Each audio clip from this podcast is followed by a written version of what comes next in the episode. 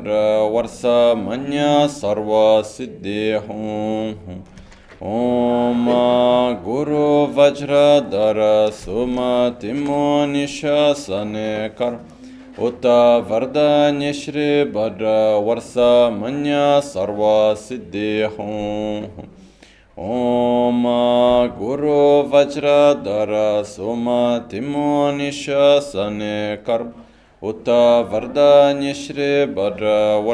Manya Sarva Siddhi Hum Hum Om Guru Vajra Dara Suma Timo Nishasane Karma Uta Vardanya Shri Bhadra Varsa Manya Sarva Siddhi Hum Om Guru Vajra Dara Suma Timo Nish Uta Uta Vardanya Shri Bhadra Varsa Manya Sarva Siddhi Hum Om Guru Vajra Dara Suma Timo Nishasane Karma. Uta Vardanya Shri Bhadra Varsa Manya Sarva Siddhi Hum Om Guru Vajra Dara Suma Timo Nishasane Karma Uta Varsa Manya Sarva Siddhi Hum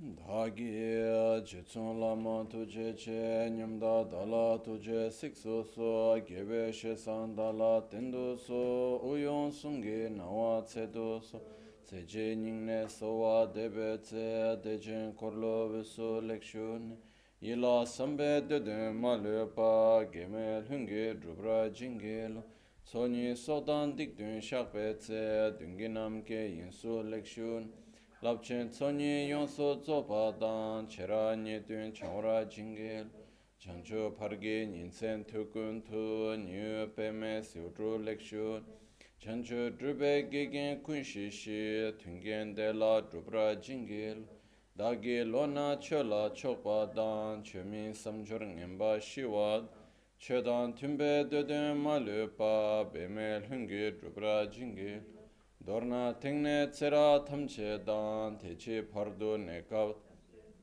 rese kyamne lama keleme tukje chingi dala siksu so gongyab drewe nyamda dachala Chetsun lame tuje rab gongne, kodan sungi nangwa dralme tu, nyamsu nyongwe kesan tobrashu, kewa kundu yanda lama dan, rame cheki pela longche chin, sadan lamgi yenden rab zon, dorje change kopa nyur tobe shan. Pakyuke kudandagi lu, pakyuke sundandagi nga, pakyuke tugdandagi yi, ten yerme çıktı cingi lu. Makyuke kudandagi lu, makyuke sundandagi nga, makyuke tukdan da geyi, ten yerme çıktı cingiyalo.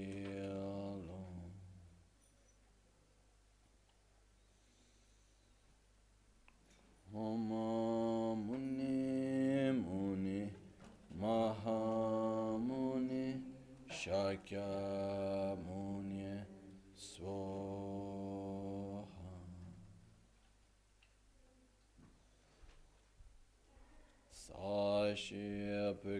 chukshu me to chang rirab lingshi nide gembadi sangye shindu mikde ulwargi drugu namda shingla che parashu yedam guru ratna mandral kam niryatayam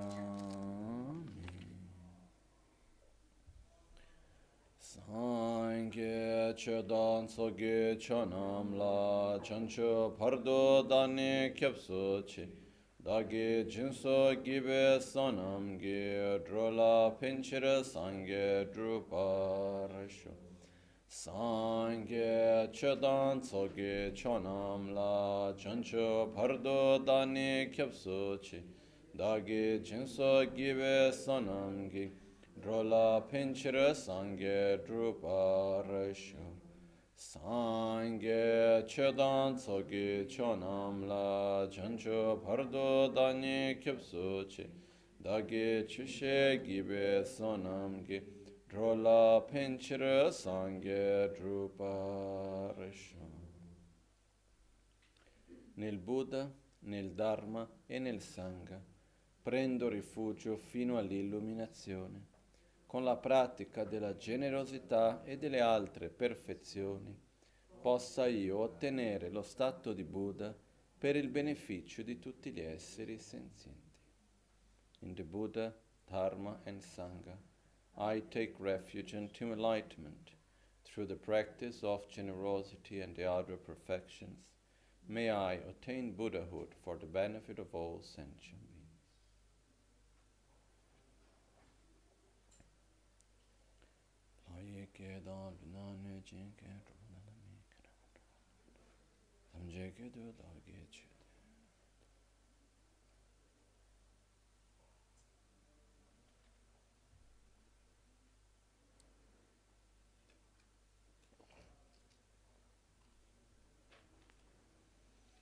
Buongiorno.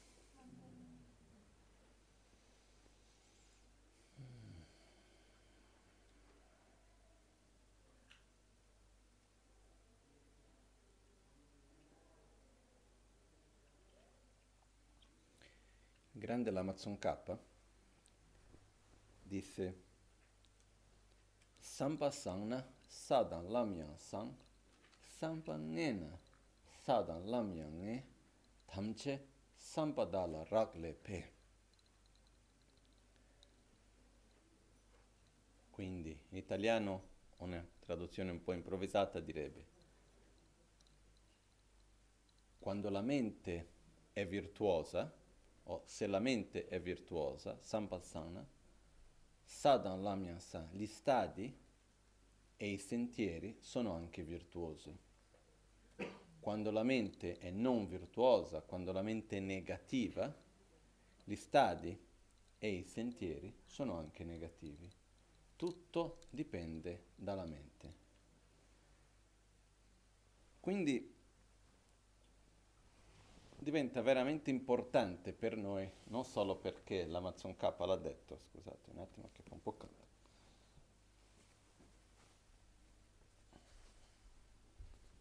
non perché l'Amazon K solo l'ha detto, ma perché se noi andiamo a vedere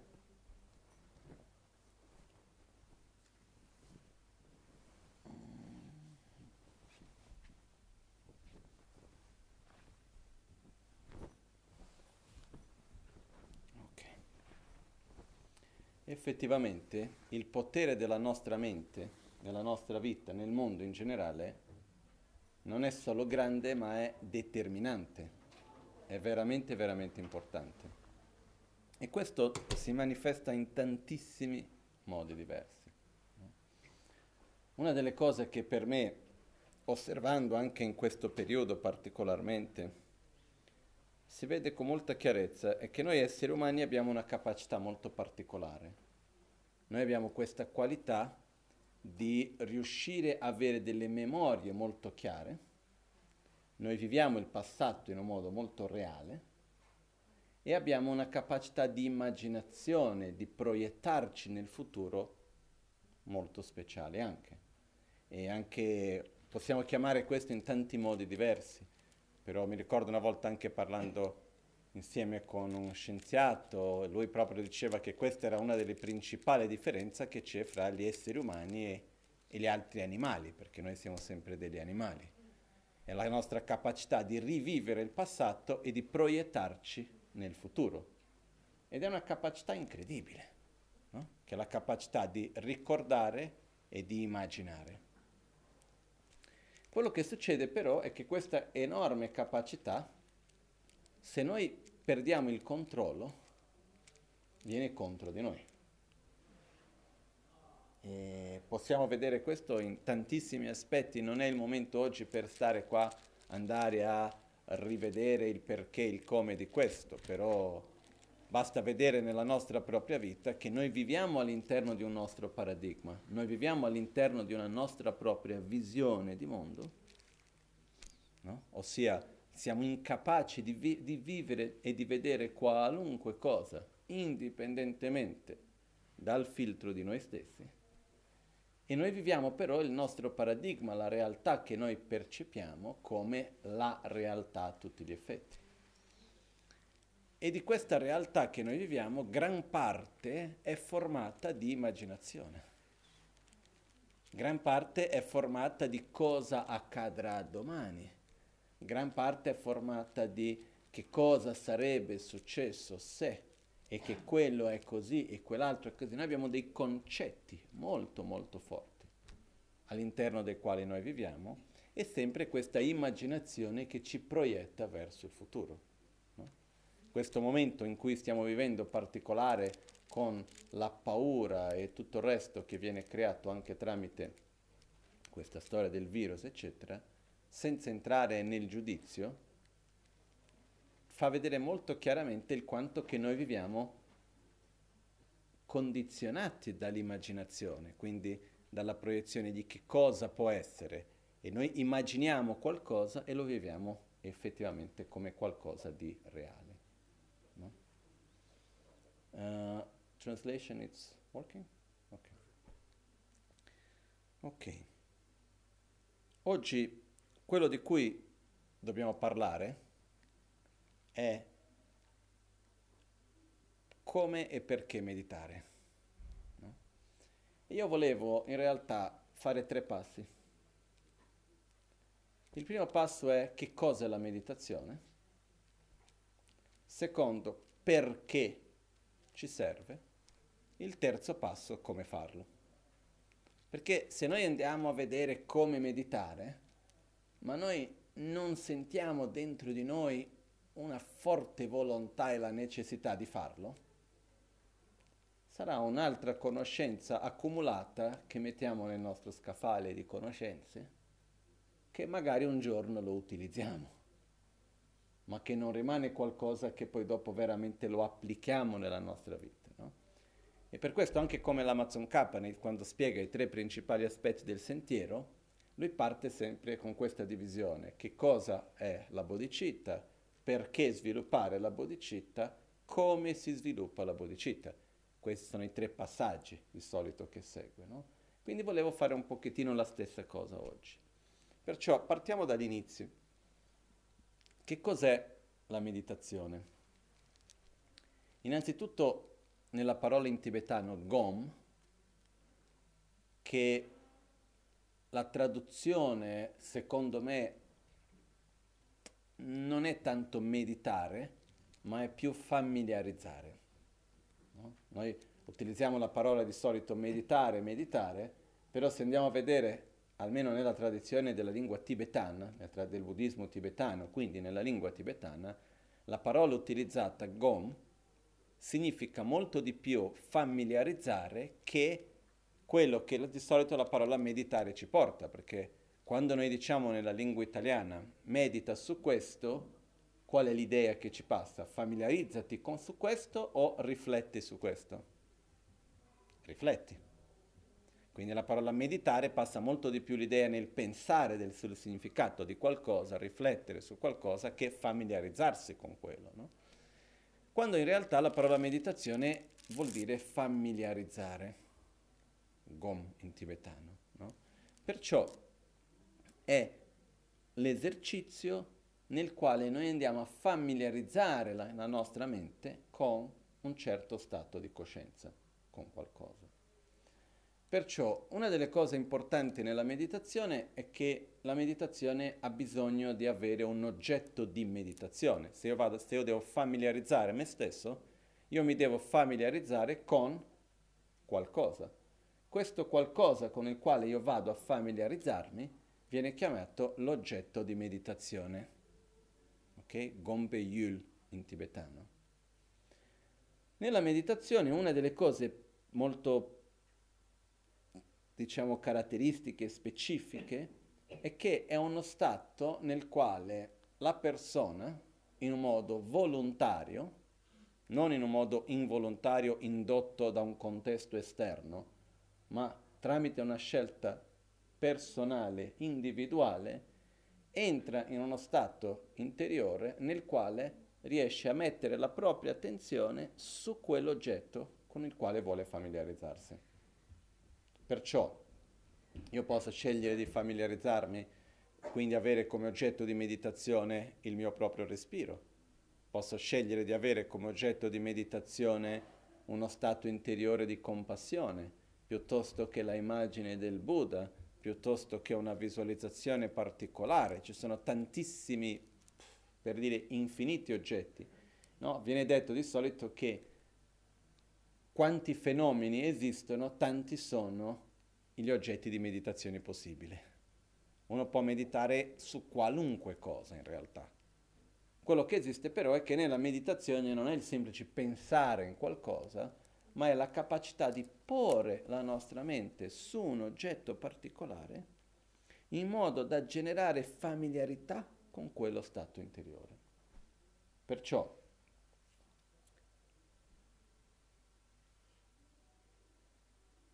La meditazione in sé è abbastanza semplice, non è che c'è nessun grande mistero, non è che c'è qualcosa di così complicato, però è importante capire anche in qualche modo il perché e qual è la sua funzione, qual è il beneficio che porta questo stato. Perciò cerchiamo di vedere il contrario. Qual è il nostro stato normale, ordinario. Nel nostro stato ordinario quello che noi facciamo è che costantemente siamo connessi con oggetti esterni, ossia quello che sentiamo, quello che vediamo, quello che sono gli odori, i tatti, eccetera, che vanno a loro volta a connetterci con oggetti mentali. Quindi io vedo una cosa, io non rimango su quello che sto vedendo. Ditemi voi, quando è la volta che avete visto una cosa siete rimasti su quello che vedete? Di solito cosa succede? Si vede una cosa e subito dopo quello che io vedo mi fa collegare con una memoria del passato o un'immaginazione di qualcosa che sarà o da qualche altra parte. Quindi difficilmente quando noi vediamo qualcosa, quando noi sentiamo qualcosa, quando noi percepiamo il mondo tramite i nostri sensi, riusciamo semplicemente a esserci di solito la nostra attenzione già subito si va a collegare con una proiezione, con un ricordo, ossia con un oggetto mentale. E la difficoltà che abbiamo è che il, per, il processo che avviene di percezione sensoriale e collegamenti con oggetti mentali è come se fosse quasi una catena senza fine, perché costantemente abbiamo oggetti sensoriali e anche un oggetto mentale ci fa collegare con un altro oggetto mentale e abbiamo questo continuo stato di movimento e questo continuo, come si può dire, um, saltare da un oggetto a un altro. Okay? Riuscite a riconoscere questo? No? E questo è, diciamo, lo stato abbastanza ordinario, abbastanza normale nel quale noi viviamo. Quello che succede è questo, noi viviamo la realtà tramite il filtro di noi stessi, ok? Quindi noi viviamo il mondo tramite le nostre emozioni, tramite la nostra visione di mondo, tramite chi siamo noi. Faccio un esempio qualunque.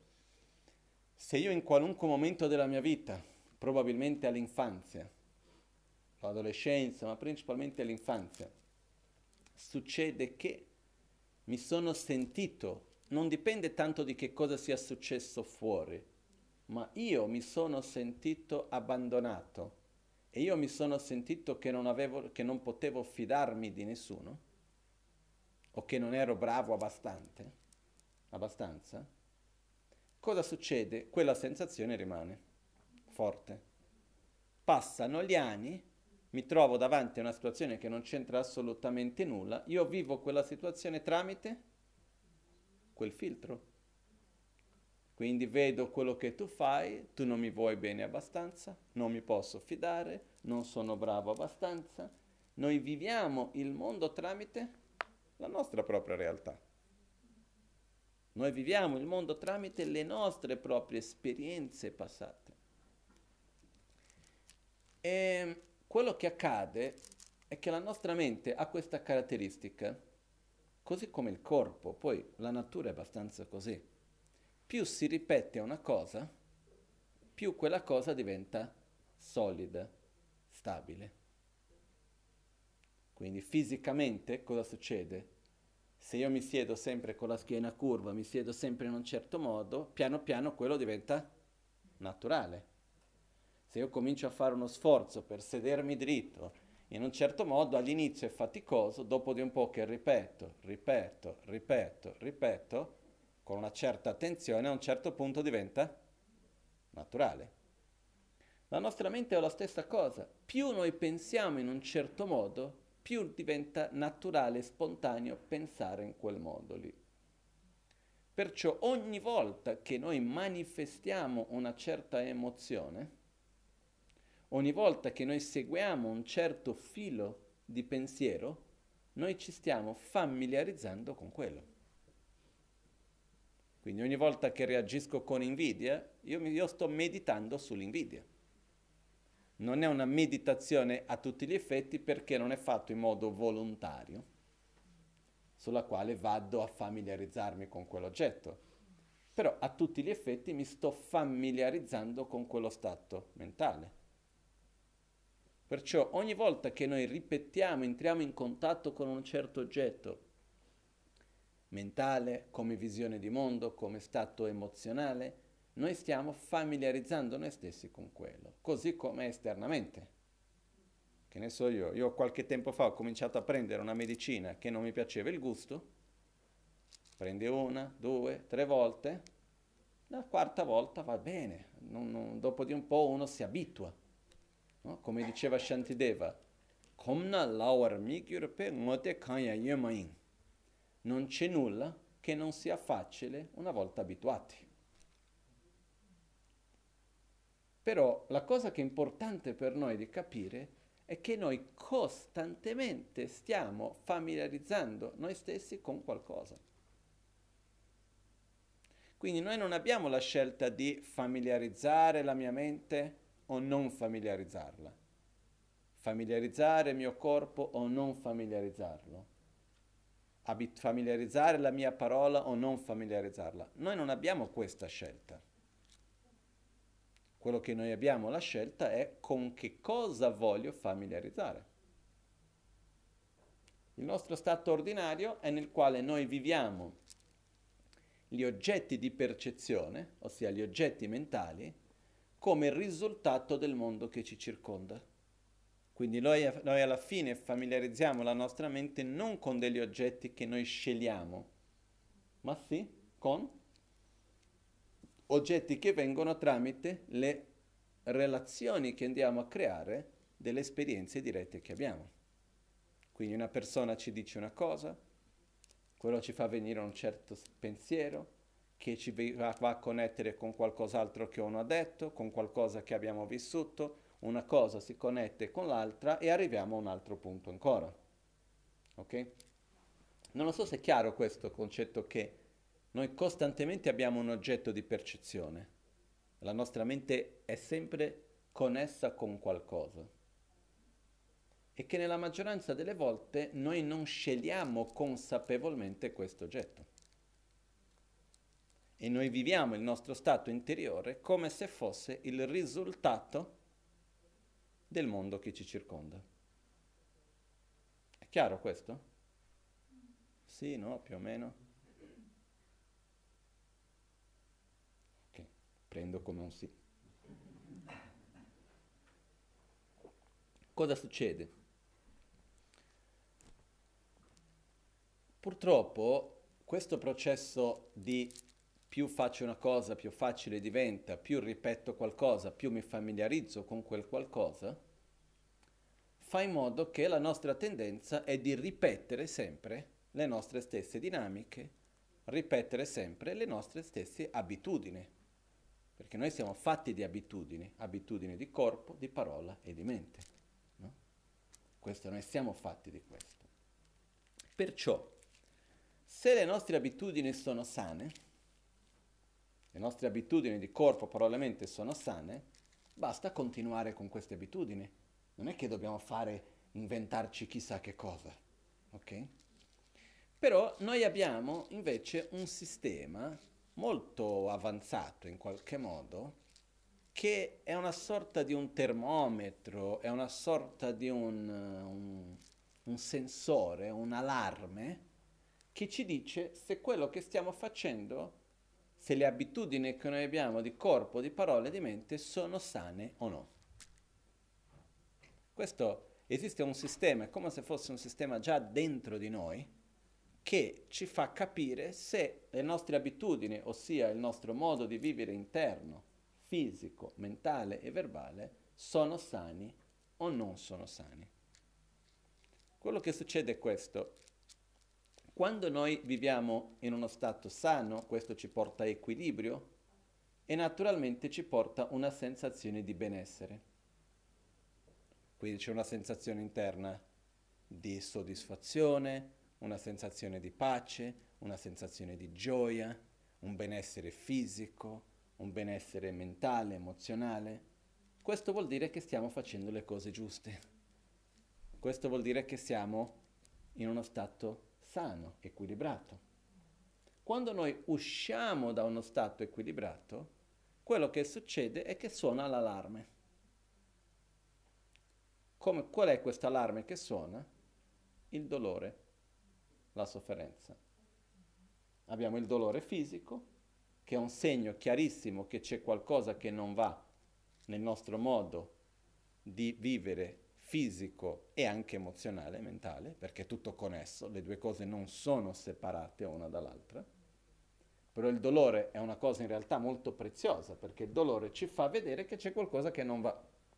Quindi a quel punto dobbiamo cercare di capire dov'è che non va e non solo ci fa vedere che c'è qualcosa che non va, anche ci segnala dov'è che non va.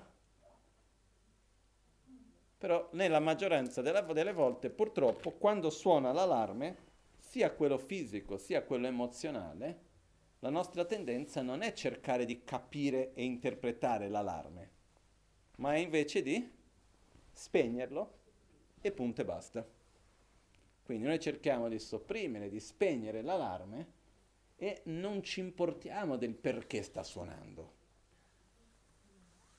Molto meno ci importiamo di fare qualcosa per evitare che suoni un'altra volta, dal punto di vista di ok, suona per questa ragione, devo fare questo, no? Quindi la sensazione che ho è come se noi avessimo un sistema di antincendio molto bello, che ci dà i segni anche quando comincia un pochettino di fumo, già ce lo segna. Eh? E noi cosa facciamo? Ogni volta che suona l'allarme antincendio, vogliamo spegnere l'allarme, perché ci dà fastidio il rumore. Invece di andare a cercare dove esce il fumo, che cosa sta succedendo, cosa devo mettere a posto. Ok? Cosa succede? Una volta che io invece riesco a capire, ah, c'è quello che non va, non basta devo spegnere il fuoco. Una volta che ho visto che l'allarme sta suonando e riesco anche ad andare a vedere perché l'allarme suona, c'è tutto il lavoro che viene dopo di cambiare quelle abitudini che fanno male. Ok? È chiaro questo? No? Perciò, come possiamo fare per cambiare un'abitudine? Le abitudini, come dicevo, sono mentali, sia come forma mentis, come visione di mondo, come paradigma, le abitudini sono emozionali, come reazioni emotive che abbiamo dinanzi alle cose che sono connesse, poi abbiamo le abitudini fisiche, poi ci sono anche le abitudini verbali, modo di parlare, di comunicarci, eccetera. L'unico modo per cambiare un'abitudine, dal mio punto di vista, è fatto di due possibilità. In realtà ci sono due modi possibili per cambiare un'abitudine. O dobbiamo avere delle esperienze molto forti, che ci fanno una sorta di shock, una, una, una sorta di terapia di shock, quindi c'è una, un'esperienza così forte che uno cambia quell'attitudine o deve generare l'antidoto, ossia agire in un modo diverso che all'inizio non è naturale affinché gradualmente diventi naturale. Uno deve creare una nuova abitudine. Per quello da questo nasce la parola dobbiamo meditare, dobbiamo familiarizzarci, dobbiamo abituarci mentalmente, emozionalmente, fisicamente, verbalmente, dobbiamo con corpo, parole e mente familiarizzarci, perché siamo fatti di abitudini e quindi è importante per noi generare delle abitudini sane, contrappondo a questo punto le abitudini malsane. Ok? E qua ci sono le due possibilità. O io vivo la mia vita come un semplice risultato del mondo che mi circonda, o io vivo la mia vita nel quale prendo le redini in mano e dico io che cosa voglio essere. E scelgo su che cosa voglio familiarizzare la mia mente. Scelgo che corpo voglio avere, come voglio familiarizzare il mio corpo. Scelgo che tipo di parola voglio es- avere. Scelgo chi voglio essere. E dinanzi a ciò che io voglio essere, alla direzione che io do a me stesso, a questo punto devo familiarizzare, creare le abitudini per diventare ciò che voglio essere. Ed è qua che entra l'importanza di meditare. Perciò la meditazione è lo strumento che ci permette di generare certi stati mentali, certi stati di coscienza e così via. Um,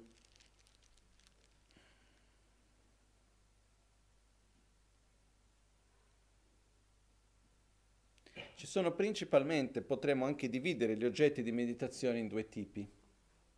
Esistono quelli che sono connessi con la visione e quelli che sono connessi con la condotta. In tibetano viene chiamato Tawa e Chöpa. Ok?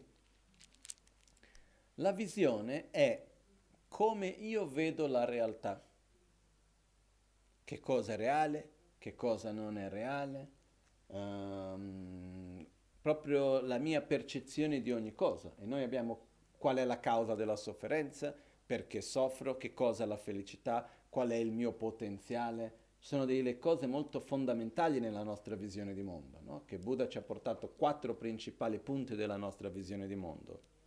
Il primo, che cosa è la sofferenza, in altre parole, che cosa devo evitare, perché soffro, quali sono le cause della sofferenza, che cosa è la felicità e cosa si deve fare per eliminare la sofferenza e raggiungere uno stato interiore di pace, di benessere, di felicità. Questi quattro punti non sono solamente dei punti che dobbiamo ascoltare gli insegnamenti sulle quattro nobili verità e dire ah sì, queste sono le quattro nobili verità e riesco a ripeterla una per una e capire benissimo e posso anche andare a vedere i 16 aspetti delle quattro nobili verità e tante altre bellissime cose. Il punto è comprendere che questo fa parte di una visione di mondo e io devo generare quella visione di mondo dentro di me. Quindi qui esiste la meditazione nel familiarizzare se stessi con una visione che non corrisponde con la visione ordinaria che noi abbiamo di solito. Perché la visione del mondo nel quale noi siamo cresciuti e che noi abbiamo dice che la sofferenza è unicamente basata sulla sensazione della sofferenza o nella nostra visione di mondo abbiamo consapevolezza reale che la sofferenza è anche la sofferenza che tutto permea, quindi nostri, il nostro corpo e la mente inquinati, eh, contaminati dai veleni mentali e dal karma.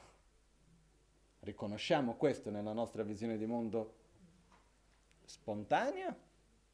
Di solito no.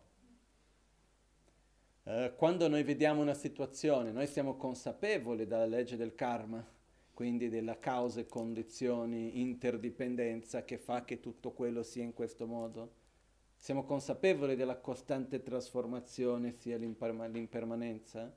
Siamo consapevoli che tutto ciò che noi percepiamo lo percepiamo tramite un nome, ossia un valore che noi stessi andiamo ad attribuire. Noi non siamo consapevoli di queste cose di solito e non è il momento adesso per spiegare la visione di mondo buddista. Però nella meditazione uno degli oggetti di meditazione è la visione. Okay? Ovviamente perché io possa meditare su qualcosa io devo conoscerlo. Per quello che c'è il processo prima di ascoltare, comprendere, per poi dopo meditare.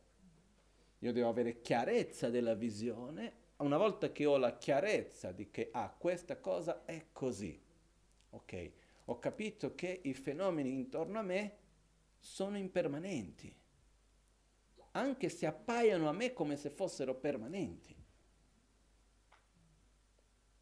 Come mai? Ah, perché interagiscono e quindi sono costantemente in trasformazione. Quando riesco a sentire, a comprendere quello profondamente, io devo diverse, diverse volte ritornare dentro di me nello stato di percezione dell'impermanenza. In questo modo io vado a familiarizzarmi con quello. La familiarizzazione sull'impermanenza, meditare sull'impermanenza, non è riflettere sul significato dell'impermanenza, ma è generare la mente che vede l'impermanenza di qualcosa. E quando riusciamo a generare quello stato interiore nel quale uno percepisce l'impermanenza di qualcosa, uno rimane in quello stato per un tempo indeterminato, determinato, indeterminato, un tempo breve, medio, lungo che sia. E più tempo uno rimane senza avere altre distrazioni sulla percezione dell'impermanenza, più forte quella consapevolezza diventa dentro di sé, uno va a familiarizzarsi con quello. Okay? Questa è la parte della visione. E possiamo passare qua giorni e mesi parlando della visione degli oggetti su cui dobbiamo meditare, possiamo meditare. L'altra parte invece riguarda la condotta. La condotta, chöpa, sono, è il modo in cui noi ci relazioniamo con il mondo. Non è tanto che cosa è il mondo, è come io mi pongo dinanzi al mondo, come io mi relaziono con il mondo. Ed è qua che entra la generosità, la pazienza, l'amore, la soddisfazione, la gioia, è il modo in cui io mi pongo dinanzi al mondo, indipendentemente da cosa è, cosa non è, come io vedo la realtà. Ovviamente le due cose sono connesse, visione e condotta, però sono comunque due cose diverse. Perciò in generale ci sono questi due aspetti che noi dobbiamo sviluppare. Come io vedo il mondo, ossia la mia visione, e come io mi relaziono con, con me stesso e con ogni cosa, ossia la parte della condotta. Ok? La buona notizia in mezzo a tutto questo è che, come diceva Geshe Chekawa, la mente è piena di difetti, però ha una grande qualità. Ciò che tu insegni, la mente segue. Okay? Cosa succede qui però? Noi abbiamo due concetti secondo me sbagliati e purtroppo abbastanza diffusi. Un concetto, abbastan- il primo concetto è quello che una volta che ho capito, ho compreso, è abbastanza. Ho capito che le cose sono impermanenti, ma guarda qui questo là, sempre a parlare dell'impermanenza, ormai l'ho già sentito 30.000 volte, ho capito che le cose sono impermanenti, no? Quindi noi abbiamo questa attitudine che ho capito. E dall'altra parte l'ama dice, mi dispiace che rimani male, però capire non basta. Quindi il primo concetto sbagliato è che basta capire. Il secondo concetto sbagliato è che meditare vuol dire non pensare. Meditare vuol dire svuotare la mente e rimanere in questo stato neutro di beatitudine del nulla. Io conosco diverse persone che entrano in questo stato meditativo nel quale l'oggetto di meditazione non è altro che un profondo torpore mentale. Perché ricordiamoci, meditare vuol dire familiarizzarsi con qualcosa. Quindi la domanda è, quando io mi metto lì e riesco anche a eliminare i vari pensieri di distrazione che vanno in giro, ma non ho nessun oggetto su cui vado a direzionare la mia mente, il mio oggetto di percezione rimane questa sorta di nebbia interiore, questo stato un po' quasi dormente, che purtroppo è pure piacevole. Io rimango in quello stato lì per il tempo che sia, no? Posso passare anni.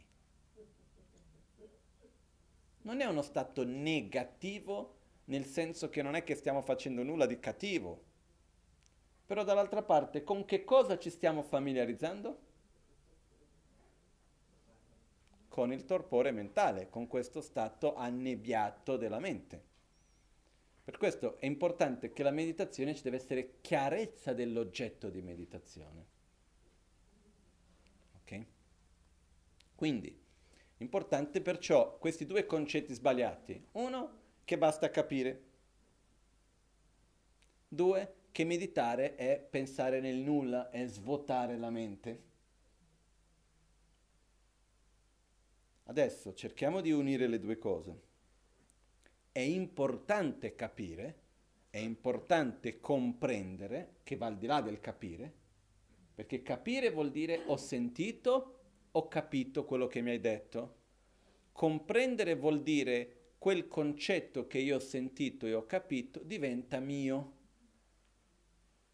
Io non ho più bisogno che qualcuno me lo dica. Io ho compreso a tal punto che, che è una mia propria comprensione, non è più qualcosa che qualcuno me l'ha detto. Ok? È un po' la differenza che c'è fra il fuoco brucia e io ci credo e quando vado e metto la mano sul fuoco. Cambia totalmente. Perciò il primo punto è capire e va benissimo, ho sentito diverse volte una spiegazione, ho letto e ho capito. Ho compreso e quando ho una totale certezza di quella cosa e non c'è più spazio per il dubbio perché c'è una mia esperienza e mia, un mio livello anche di comprensione logica. No? Quello che viene detto, se usassimo dei termini proprio precisi dentro gli insegnamenti, buddisti viene detto che il primo livello di capire è quando noi sviluppiamo una presupposizione corretta. In tibetano yich. Io sono certo di qualcosa, non ho mai avuto una mia esperienza diretta e allo stesso tempo non ho una logica che me lo spiega perfettamente, però ci credo. Quindi ho capito. Ah, le cose sono impermanenti. Ok, mi sembra giusto. Capito? Secondo livello, quello che noi chiamiamo di comprendere, in tibetano viene chiamato Jepak um, o Sampa, il processo di comprensione, Sampa, è quando sviluppiamo quello che viene chiamata una cognizione valida inferenziale, Jepatsema in tibetano che vuol dire quando abbiamo la totale certezza di quell'oggetto, ok, io vedo il bicchiere e comprendo che il bicchiere è impermanente, perché percepisco che il bicchiere interagisce e quindi che viene dalle cause e che manifesta dei risultati e che interagisce con il tutto, quindi io riesco a comprendere logicamente che il bicchiere non può che essere costantemente in trasformazione. A questo punto ho compreso. Però la cosa che è difficile è che una volta che noi comprendiamo qualcosa è un processo comunque concettuale. E prima di questo noi per tanto tempo abbiamo avuto la, conce- la percezione opposta. Perciò cosa succede? Anche se io ho compreso che il bicchiere è impermanente, quando io vedo il bicchiere, come appare per me il bicchiere? Come se fosse? Permanente.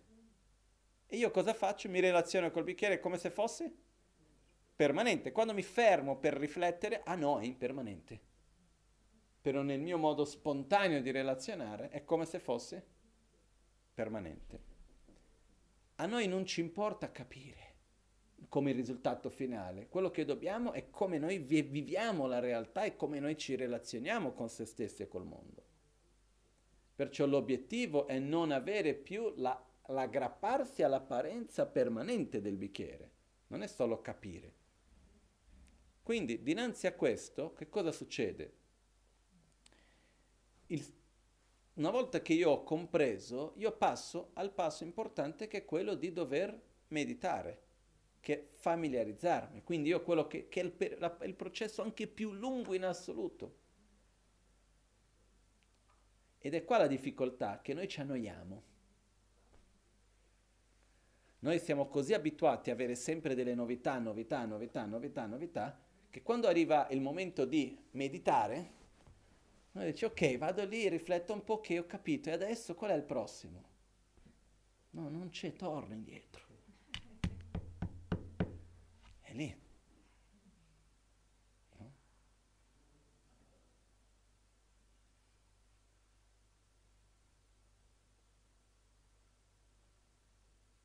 Il punto qual è? Che non è un processo concettuale. C'è un aspetto concettuale, ma noi dobbiamo generare un certo stato di coscienza, un certo stato interiore e rimanere su quello stato interiore. Perciò da un lato non basta comprendere, dobbiamo familiarizzarci con l'oggetto che abbiamo compreso. Dall'altra parte meditare non è svuotare la mente, dobbiamo avere un oggetto di meditazione, però nel processo per meditare è molto importante riuscire a trovare quel minimo di equilibrio interiore nel quale siamo liberi da distrazioni. E questo stato viene spesso visto come uno stato libero da pensieri. Okay? Che non è che non ci sono pensieri, però noi dobbiamo prima di tutto riuscire ad avere un minimo di controllo su se stessi, se no lasciamo stare a meditare. Prima di andare a meditare sull'impermanenza, io devo riuscire come minimo di tenere la mente ferma per un po'. Devo riuscire come minimo di dire ok, stai fermo qui. Devo essere io che ho le redine nelle mani. Ed è qua che entrano le tecniche, che sono le tecniche preparative, le tecniche preliminari, per riuscire a portare la mente in uno stato di equilibrio, di presenza nel momento presente, dove noi riusciamo a dare una direzione e la nostra mente riesce a seguire quella direzione. Un po' come il riassunto di tutti gli insegnamenti di Buddha, che Buddha diceva, dikpa chiyang mi cha shinge wa punsun tsokpa che rangi semni yongsu du dini sangye. Dikpa mi cha shing. Non fare neanche un'azione non virtuosa, quindi abbandonare qualunque forma di azione di corpo, parole e mente non virtuosa, negativa. Gewa punsun tsokpa che compiere in modo eccellente ciò che è virtuoso Rangi semni yonsudu, avere totale controllo sulla propria mente.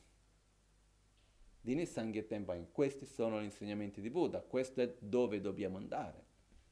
Perciò, anche se non abbiamo adesso il totale controllo della mente, dobbiamo prima di tutto cominciare a prendere le redine della nostra vita nelle nostre mani e dire chi voglio essere io, con che cosa voglio familiarizzare me stesso, fisicamente, verbalmente e mentalmente. Ok? E io qua, prima di entrare nella meditazione vera e propria, eccetera, c'è un punto che secondo me è importante. Per riuscire a direzionare la mente, e riuscire ad avere un po' di controllo sulla mente, dobbiamo prima riuscire a direzionare il corpo e avere controllo sul corpo. Poi dobbiamo riuscire a direzionare la parola e avere controllo sulla parola, per poi riuscire a direzionare la mente e avere controllo sulla mente. È un'illusione pensare che possiamo controllare la mente quando non siamo capaci di controllare il corpo o la parola. Ok? Perché ogni tanto si sente questo, no, ma l'importante è la mente, il resto non importa. Però per arrivare lì devi passare, non, non, non ce la fai. Una volta che hai un totale controllo della mente, ovviamente hai controllo della parola e controllo del corpo. Però per arrivare a avere controllo della mente, dobbiamo passare prima tramite il corpo e tramite la parola. E il processo è di tre parti. Consapevolezza, direzione e controllo, ossia consapevolezza del corpo, direzione del corpo, come devo agire, come devo muovermi, come devo agire fisicamente e poi dopo avere il controllo di direzionare il corpo in quel modo. No? Un esempio banale può essere quello, una persona può sentire rabbia. Il primo livello di controllo è non permettere alla rabbia di manifestarsi fisicamente. Quindi io non vado a picchiare, io non vado a spingere, io non vado a manifestare quell'aggressività fisicamente. Secondo livello è verbale, per poi arrivare mentale. Ok? Quindi che cosa succede qui? Ognuno di noi deve vedere per se stessi. È inutile stare lì a dire ah così è per tutti subito, però uno dei punti secondo me più delicati, anche un po' la via di mezzo per tutti, è la parola, che secondo me è un punto fondamentale.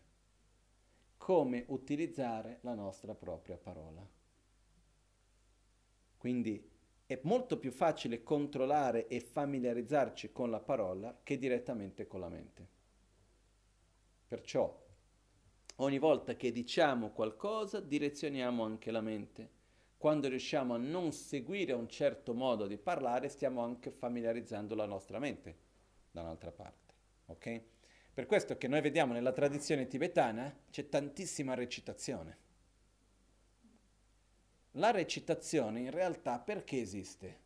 Ci sono tanti benefici della recitazione, ma la ragione principale è che si recita per direzionare la mente. Io dico quello che devo pensare e tramite la recitazione anche si aiuta a proteggere la mente da altri pensieri. Questa è la ragione principale che c'è dietro la recitazione anche. No? E perciò Ogni volta che noi stiamo recitando una cosa, la mente in qualche modo viene influenzata da quello. Se io invece uso le parole in un modo non virtuoso, la mente viene naturalmente influenzata da quello. Perciò dipende molto come utilizziamo la nostra parola, come utilizziamo la nostra comunicazione. E da questo un consiglio molto semplice, nel dubbio meglio star zitti.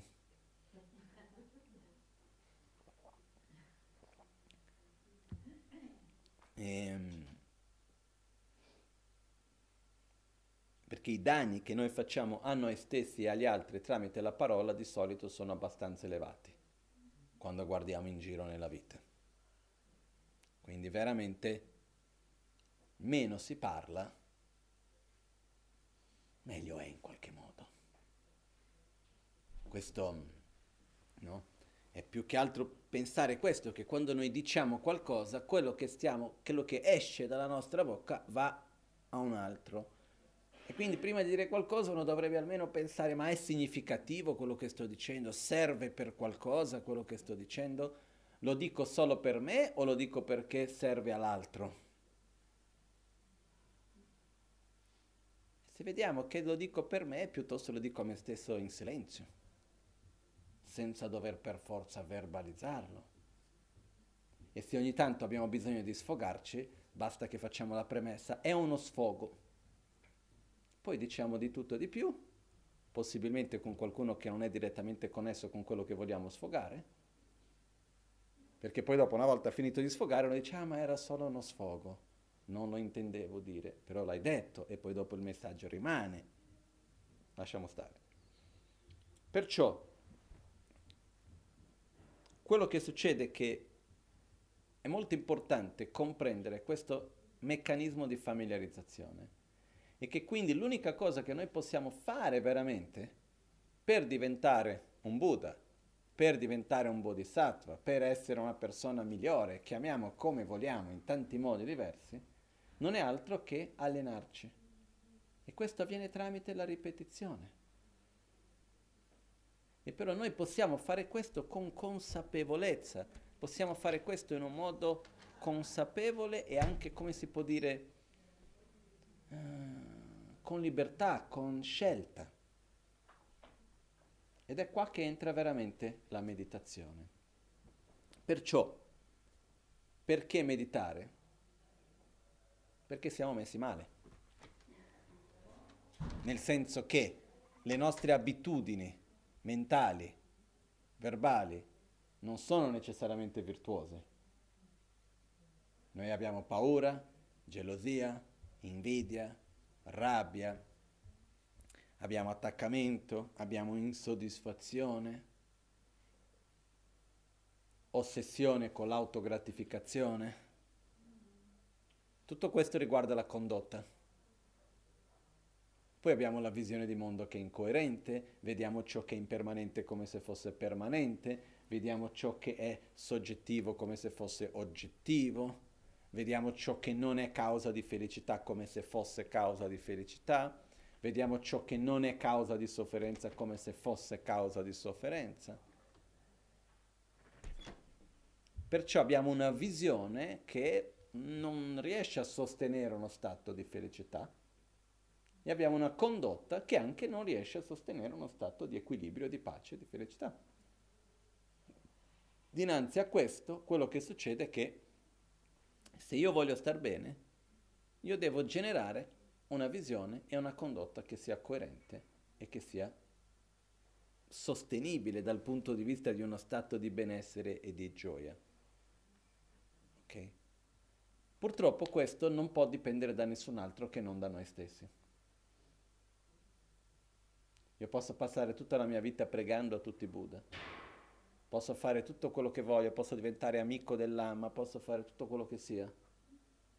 O faccio lo sforzo da me stesso e vado a ripetere un certo modo di agire, di pensare più volte, quindi vado a familiarizzarmi con quello, o se no quello che succede è che io continuerò a vivere nelle stesse dinamiche, nelle stesse abitudini che ho già. Ok? Perciò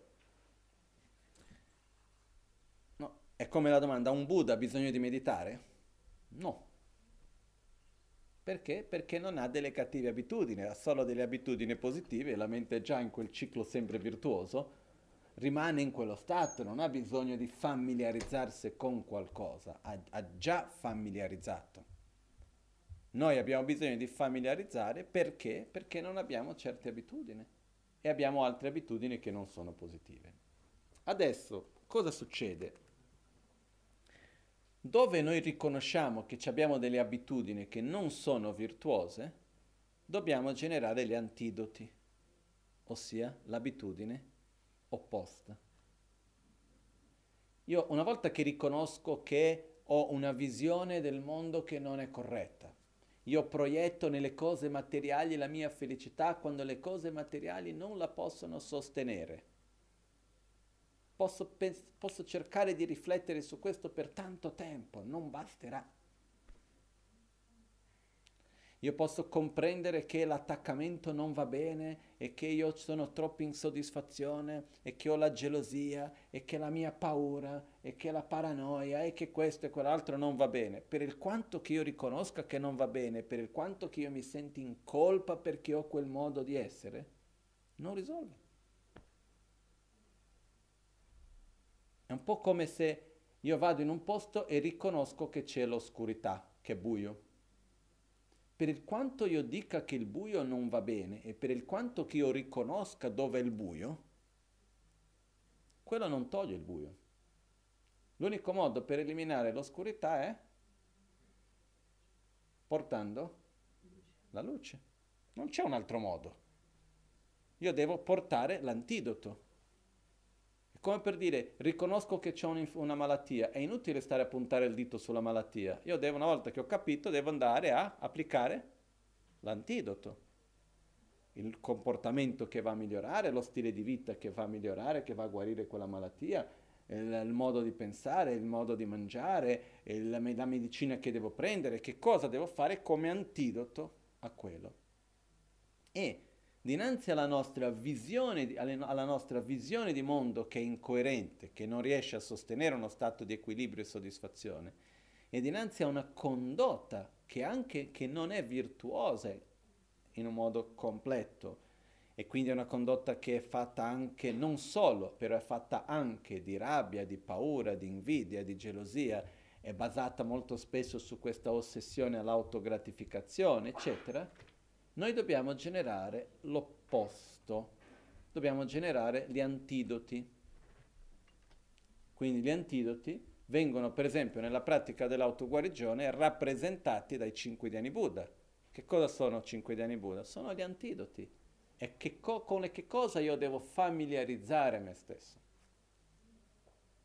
Perciò quando noi parliamo di meditare, quali sono gli oggetti di meditazione cui, in cui dobbiamo meditare? La pazienza, l'amore, la generosità, l'umiltà, l'altruismo, l'interdipendenza, l'impermanenza, la saggezza, il vuoto di esistenza intrinseca. Ci sono tantissimi che sono antidoti ai nostri propri veleni mentali. Perciò è necessario familiarizzarci con questi stati di coscienza virtuosi perché così gradualmente riusciamo a familiarizzarli, riusciamo a generarli in un modo naturale ed spontaneo. Ok? È chiaro questo? Quindi perché dobbiamo meditare? Perché vogliamo star bene, primo. Seconda ragione per la quale meditare? Perché io voglio aiutare gli altri. E quando noi vediamo il mondo che ci circonda e vediamo gli, esseri che ci circondano, la miglior cosa che noi possiamo fare per il nostro padre, la nostra madre, il figlio, la figlia, il marito, la moglie, gli amici, il guru e chiunque altro, la miglior cosa che noi possiamo fare per chiunque altro è sviluppare le nostre proprie qualità.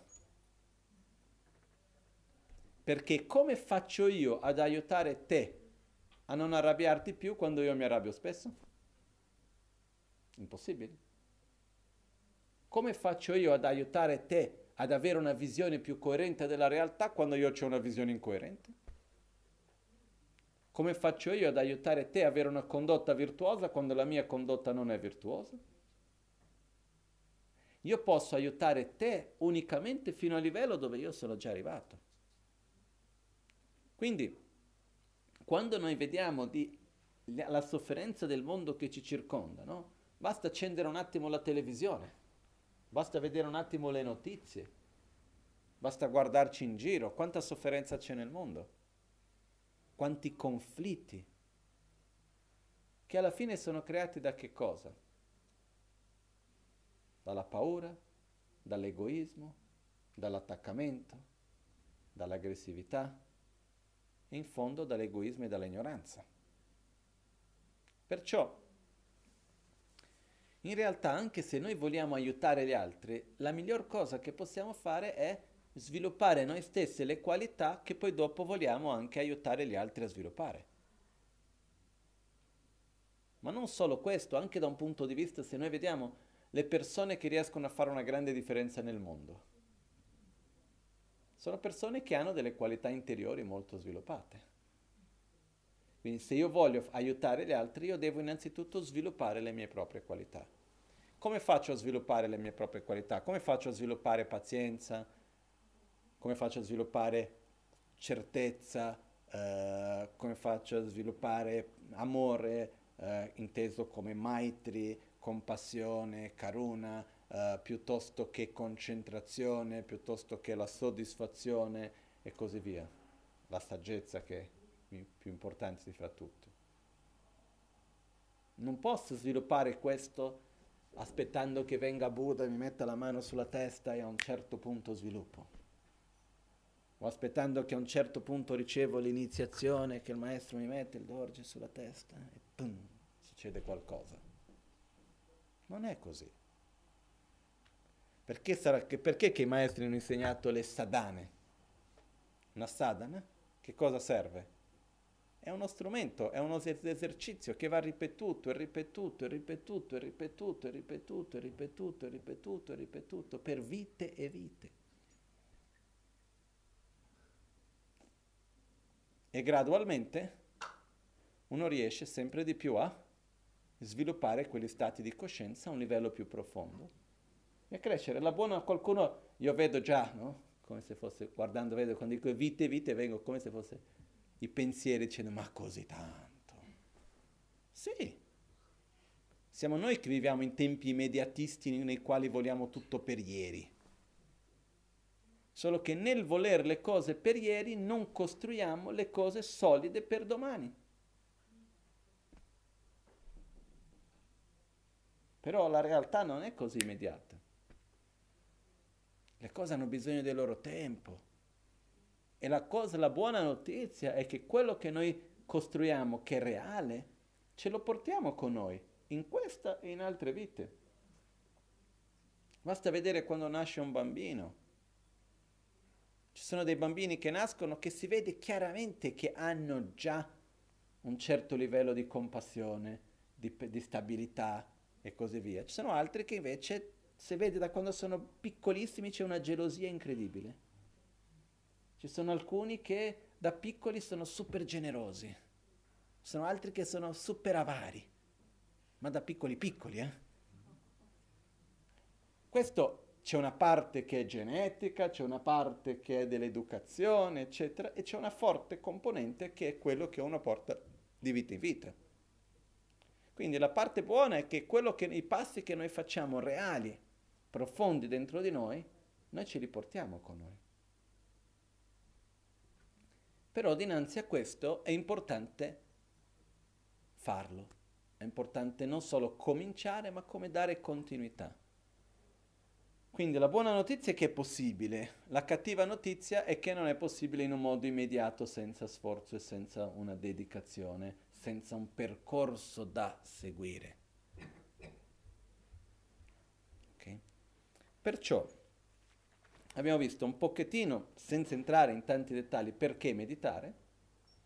Se volessimo una, una ragione un po' più mondana del perché meditare, semplicemente perché la gran parte delle sofferenze che viviamo sono sofferenze mentali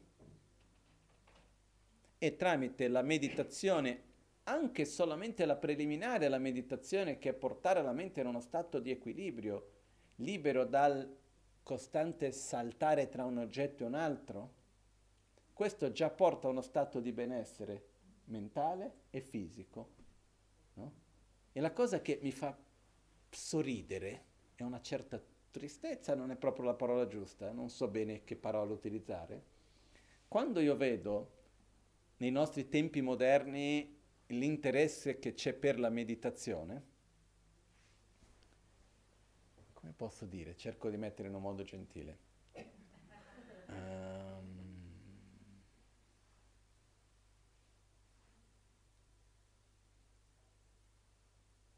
è quasi come che per validare la meditazione si deve togliere dalla meditazione gli obiettivi spirituali e applicarli a obiettivi mondani. Fa bene per il cuore, fa bene per la pressione,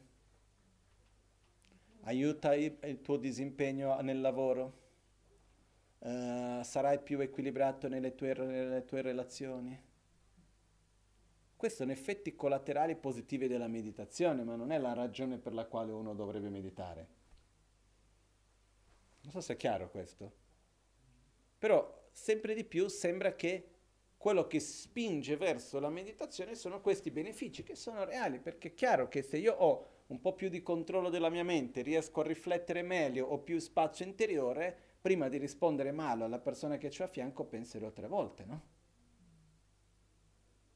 È chiaro che più spazio interiore ho, quando sono davanti a una situazione riesco a vederla con più chiarezza. Questo si riflette nella vita quotidiana in tutti i suoi aspetti. E quindi fa benissimo. Una persona che medita bene ha chiarezza, la mente è veloce, è chiara, vede le cose con precisione. Io mi ricordo una volta mio padre era venuto da un periodo di ritiro di, me, di più o meno sei mesi, ha fatto circa sei mesi di ritiro in India. E quando arrivò in Brasile, io vivevo in Brasile, avrei avuto 8-9 anni, qualcosa del genere, eravamo in montagna, nella casa della mia nonna, a fare le vacanze. E arrivò lui do- dopo tanti mesi che io non lo vedevo e un po' per interagire così con i ragazzi si mise, mise con noi a giocare a videogioco e c'era uh, un, il gioco che stavamo facendo che era un gioco che richiedeva una certa concentrazione. E mi ricordo che lui si è messo a giocare con noi, lui che non ha mai giocato a videogiochi ed era più bravo di tutti. E ci siamo messi un po' a scherzare dicendo ma cosa sei stato a fare in India? A giocare a videogiochi? Invece no, dopo un periodo lungo con tanta meditazione, aveva la mente molto chiara, veloce, concentrata. È chiaro che se io sviluppo un livello di concentrazione, quello è utile in qualunque cosa faccio, fino a giocare ai videogiochi. Perciò ci sono tantissimi i benefici, diciamo anche a livello mondano, se vogliamo così chiamare, a livello come effetti collaterali positivi della meditazione. Però in realtà è uno strumento molto molto più potente e che va molto al di là di questo. È lo strumento che si utilizza per sviluppare le nostre qualità al loro massimo potenziale, per cambiare il nostro paradigma, per cambiare la nostra visione di mondo, per trasformare la nostra condotta, il nostro modo di essere, per diventare un Buddha. non è un, una cosettina per respirare meglio e avere meno pensieri. Però aiuta. E quindi se quello che ci aggancia all'inizio è che vogliamo avere la mente più serena, meditiamo per avere la mente più serena. Poi quando avremo la mente più serena, semmai possiamo pensare a qualcosa di più importante. No? Però volevo solo chiarire questa cosa che la meditazione non è semplicemente consapevolezza e mindfulness, che è una parte importante della meditazione. Quando si va a meditare, in tibetano si dice Drempa Ishershin, che vuol dire la consapevolezza e la vigilanza, che sono due aspetti che sono fondamentali nella meditazione. La consapevolezza vuol dire la nostra capacità di rimanere sull'oggetto di meditazione. Quindi qual è l'oggetto che ho scelto? È la respirazione, è il respiro. Rimango sul respiro. È un punto sulla parete, rimango sul punto nella parete. È l'impermanenza, è l'amore, è quel che è, io rimango in quello che è l'oggetto di meditazione. Quindi questa consapevolezza, che ormai è una parola che è andata in moda, di mindfulness, che è questo stato di Jempa, quindi questo rimanere sull'oggetto. Nel frattempo dobbiamo avere anche la vigilanza, sheshin. La vigilanza è la nostra capacità di osservare quando la mente va in un'altra direzione. E quando vediamo che la mente esce dall'oggetto, a quel punto diciamo no, torna indietro. Quello è la vigilanza. Ok? Comunque, per entrare in più dettagli su tutto questo, se qualcuno vuole approfondire un po' di più, c'è anche diversi libri che approfondiscono di questo, fra cui ci sono i testi dell'Amrim che spiegano abbastanza bene e c'è anche il testo in un modo abbreviato, molto bello, che è la discussione, eh, le domande e le risposte, di, le domande che pone l'Amazon K con le risposte date da Penchen Losan Chogi Galsen. No? Losan Rapkar e Chilne Losan Shebedrayan sono due testi meravigliosi che parlano proprio nei dettagli su questo, che adesso non è il momento ovviamente di entrare nei dettagli su questo. Ok? Però un pochettino del perché meditare mi sembra abbastanza chiaro. Il riassunto di questo è io voglio familiarizzare me stesso con quello che mi viene così dalla vita o voglio familiarizzarmi con ciò che io scelgo? Voglio prendere la, la mia vita nelle mie mani o voglio lasciarla così allo sbando? Perché se io voglio scegliere con che cosa voglio familiarizzarmi, a questo punto devo meditare. E il primo passo per meditare, adesso arriviamo un attimino nel come, comincia prima di tutto riuscendo a mantenere la nostra attenzione presente nel momento presente. Questo è un punto fondamentale. E quello che succede è che esiste un rapporto diretto fra corpo e mente questo rapporto diretto che esiste fra corpo e mente è proprio quello che ci porta ad avere una postura su cui meditare.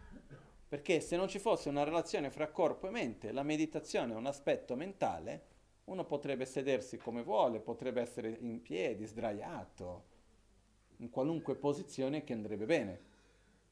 È possibile meditare in qualunque posizione? Sì, però è difficile. Per quella, la postura della meditazione ci aiuta a direzionare la mente e a togliere la mente dalle distrazioni, dall'agitazione e dal torpore, che sono le due cose che dobbiamo riuscire a eliminare e trovare questo giusto equilibrio. Okay? C'era anche la storia di un praticante, io purtroppo i nomi me li dimentico sempre, che lui cercava di meditare tantissime non riusciva mai a raggiungere gli stati meditativi più profondi. E il suo maestro a un certo punto lo analizzò e disse ok, tu devi meditare al contrario, capovolto. Testa in, ba- in giù, piedi in su. No? E per lui funzionava. E la spiegazione che veniva data è che lui aveva gli organi al contrario all'interno. E questo poi vedendo è una malattia, una malattia, uno stato che alcune persone raramente nascono con alcuni org- organi che sono invertiti, sono capovolti. Quindi si, nei testi dice che lui aveva gli organi capovolti e quindi per lui meditare era meglio se fosse il contrario. Nel nostro caso immagino che abbiamo gli organi nella posizione normale, quindi esiste una postura per meditare che è stata utilizzata per millenni già prima di Buddha, e dopo Buddha ha adottato questa postura e ce l'ha trasmessa, e quindi è venuta utilizzata, provata migliaia di volte, e quindi è, sa- è saggio voler seguirla. Se uno vuole provare in altri modi può perdere tempo, però la cosa ideale è che altri prima di noi hanno provato, hanno visto che funziona, non so perché dobbiamo noi metterci adesso a inventare qualcosa di nuovo. Ok? Nella postura della meditazione, la prima cosa che è importante, e magari la più importante, è tenere la schiena dritta. Okay? La schiena dritta deve essere tenuta come se ci fosse dalla parte del, in alto della testa un filo che tira leggermente. Le gambe non sono così importanti, perché io ho visto diverse tradizioni, c'è della tradizione in Thailandia che meditano con una un, una gamba davanti e l'altra gamba indietro. C'è chi medita nella tradizione, altre tradizioni che meditano con, con, con il, come se stesse inginocchiato con un cuscino più alto in mezzo. Uh, ci sono tante posture diverse che ho visto, no? Però la cosa importante è che la posizione delle gambe ci aiuta a avere la schiena dritta. Quindi ovviamente è importante avere un cuscino che sia leggermente più alto, in modo che il sedere sia un po' più alto, le ginocchia siano un po' più basse, però la cosa importante è proprio che la nostra schiena sia dritta. Nella tradizione del buddismo tibetano, quella che seguiamo, la postura per le gambe sono le otto posture necessarie, sette o otto posture.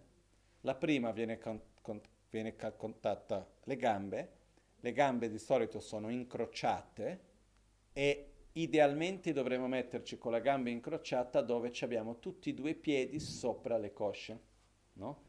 Che sarebbe così brevemente, tanto non so se riuscite a vedere o meno, però sarebbe questa postura, no? Uh, questa postura, perché questa è la postura ideale? perché naturalmente ci porta a tenere la schiena dritta. Però dobbiamo sempre ricordarci una cosa. Viene detto, prima di tutto sedetevi in una postura confortevole. Se noi non abbiamo la preparazione per sederci così a lungo, io per esempio non faccio fatica a mettermi le gambe così, però dopo quei 20 minuti comincia a far male qua, comincia a far male qui, eccetera, eccetera. E quando fa molto male da qualche parte, dove va la mente? Nel dolore. E quello è il nostro oggetto di meditazione? Se vogliamo avere come oggetto di meditazione il dolore al ginocchio, sediamoci pure così. Però non è quello l'oggetto di meditazione. Quindi è importante sederci in una postura che sia confortevole. Ok? Perciò, per me la postura ideale è quella che viene chiamata um, uh, l'otto a metà, quindi dove si mette un piede sotto e l'altro sopra ok? Solo per spiegare completo, primo, la postura precisa si dice che quando uno ha l'otto completo, la distanza fra le due ginocchia è la distanza che c'è fra il gomito e la mano. Okay? Questa dovrebbe essere la corretta distanza, però questo è per pochi. Perciò ci mettiamo di solito o con la postura con il lotto a metà, con una, una un piede sotto e l'altro sopra, io quindi a questo punto si mette con il piede destro sopra il sinistro, ok? E questo viene detto anche una spiegazione che ho letto una volta, che dice che quale gamba va sopra, quale piede va sopra, dipende anche di qual è il veleno mentale più forte che abbiamo.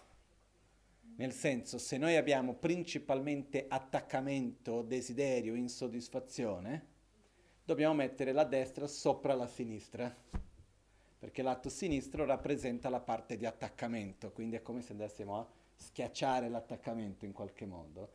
Se abbiamo principalmente rabbia, aggressività, odio, eccetera, deve essere il contrario, la sinistra sopra la destra. Questo poi io mi sono sempre seduto così perché per me è più comodo, sinceramente. Però questa è una spiegazione che ho visto da un maestro molto valido della nostra tradizione, che era, si chiama Gele Krimpoche. Comunque, ci mettiamo nella postura, se questa posizione è difficile, ci mettiamo con tutti e due i piedi sotto, ok?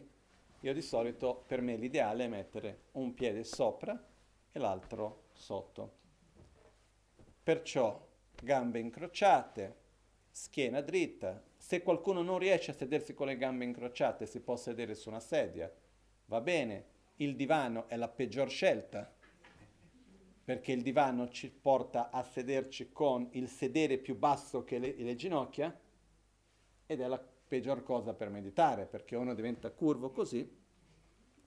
E se voi fate una prova, se noi osserviamo, se stiamo seduti, e a un certo punto mettiamo la schiena curva, naturalmente porta la mente a avere meno energia, porta un po' verso il torpore mentale. Naturalmente la schiena così ci porta a questo stato. La schiena dritta ci porta a avere più chiarezza. La schiena tesa ci porta a agitazione mentale. Quindi la schiena deve essere dritta, però non tesa. Ok? Le spalle non devono essere, il petto non deve essere né troppo aperto neanche troppo chiuso, quindi le spalle rilassate nella sua posizione naturale, le mani, la mano destra sopra la mano sinistra, con i pollici che si incontrano all'altezza dell'ombelico. Qua ci sono anche qui diverse posture che vengono insegnate. Uno può meditare con le due mani sulle ginocchia, con la palma verso il basso, con la palma verso l'alto, con le due dita che si incontrano. Ci sono tante tradizioni diverse. Nella tradizione che noi seguiamo, principalmente si fa con la mano destra sopra la mano sinistra con i due pollici che si incontrano. Per esempio nella tradizione in Thailandia i pollici non si incontrano, i pollici sono riposati sulle mani, no? Cosa succede questo? Si dice che mettendoci in questa posizione, quando i polici si mettono insieme, questo va a unire due canali di energia, due meridiani, due canali di energia, che viene chiamato Janchu Semza, che è il canale della bodhicitta, e che anche aiuta a generare più calore interiore. Quindi seguendo la, una mia logica, in Tibet è giusto unire i polici, in Thailandia meglio di no. no? Se serve per gene- se genera calore interiore visto che nelle nostre pratiche di meditazione ci sono tutta la parte dell'importanza di generare il calore interiore e anche di buon auspicio unire i pollici all'altezza dell'ombelico. Ok? Uh, ok, le braccia non devono toccare il corpo, ma devono essere aperte, formando un triangolo in ogni lato, ricordandoci anche che il triangolo è il simbolo della concentrazione Perciò abbiamo uno gambe, due schiena, tre spalle, quattro mani, cinque testa. La testa non deve essere né troppo in alto né troppo in basso, deve essere leggermente in basso, leggermente avanti. La bocca, sei la bocca, la bocca deve essere rilassata naturalmente con la lingua che tocca il palato, non dietro, ma leggermente avanti. È come se noi seguiamo con la lingua i denti, c'è un punto che sale. Lì è dove andiamo a appoggiare dolcemente la lingua. Se questi sono i denti, si appoggia così dolcemente la lingua. Geshe Shewanchuk, questo importante maestro, diceva che questo serve anche che il contatto con il palato rilassa il corpo. È come i bambini che tengono il dito in bocca il contatto del palato anche crea, va a creare un rilassamento. L'altra ragione di mettere la lingua sul palato è che quando uno va a meditare per periodi medi lunghi, quello che succede è che anche il movimento di ingoiare la saliva è un movimento forte. Perciò se uno tiene la lingua normale, ogni tanto deve stare lì a ingoiare la saliva se non ingoia la saliva comincia a venire fuori dalla bocca, che non è tanto simpatico, poi se ci sono altre persone. Ehm, se noi mettiamo la lingua nel palato, questo ci toglie la necessità di stare a ingoiare la saliva. Ok? Quindi è la punta della lingua che tocca il palato, la lingua che si appoggia sul palato Perciò abbiamo sei bocca, sette occhi. Gli occhi, ci sono tante tradizioni diverse di come tenere gli occhi. Nella tradizione Bompo, per esempio, che è la tradizione nel Tibet prima del buddismo, si medita con gli occhi aperti. Quindi nella tradizione Bompo uno ama, mantiene gli occhi aperti senza foccare su nulla di particolare nella nostra tradizione, quindi del buddismo, seguendo la tradizione Gelupa, si medita con gli occhi leggermente chiusi, non sono totalmente chiusi, perché chiudere troppo gli occhi porta torpore mentale, tenere gli occhi troppo aperti porta agitazione mentale. Uno chiude leggermente gli occhi guardando verso il basso. Ci sono tradizioni nella quale uno medita con gli occhi verso l'alto cioè addirittura c'è chi medita che va a girare gli occhi indietro. Nella nostra tradizione, quando si medita, si va a porgere la distanza in cui uno va a guardare, è come se sdraiassi il proprio corpo con una prostrazione completa. Il punto dove arriva con la mano è dove uno va a porgere l'orizzonte degli occhi, della vista. Ok?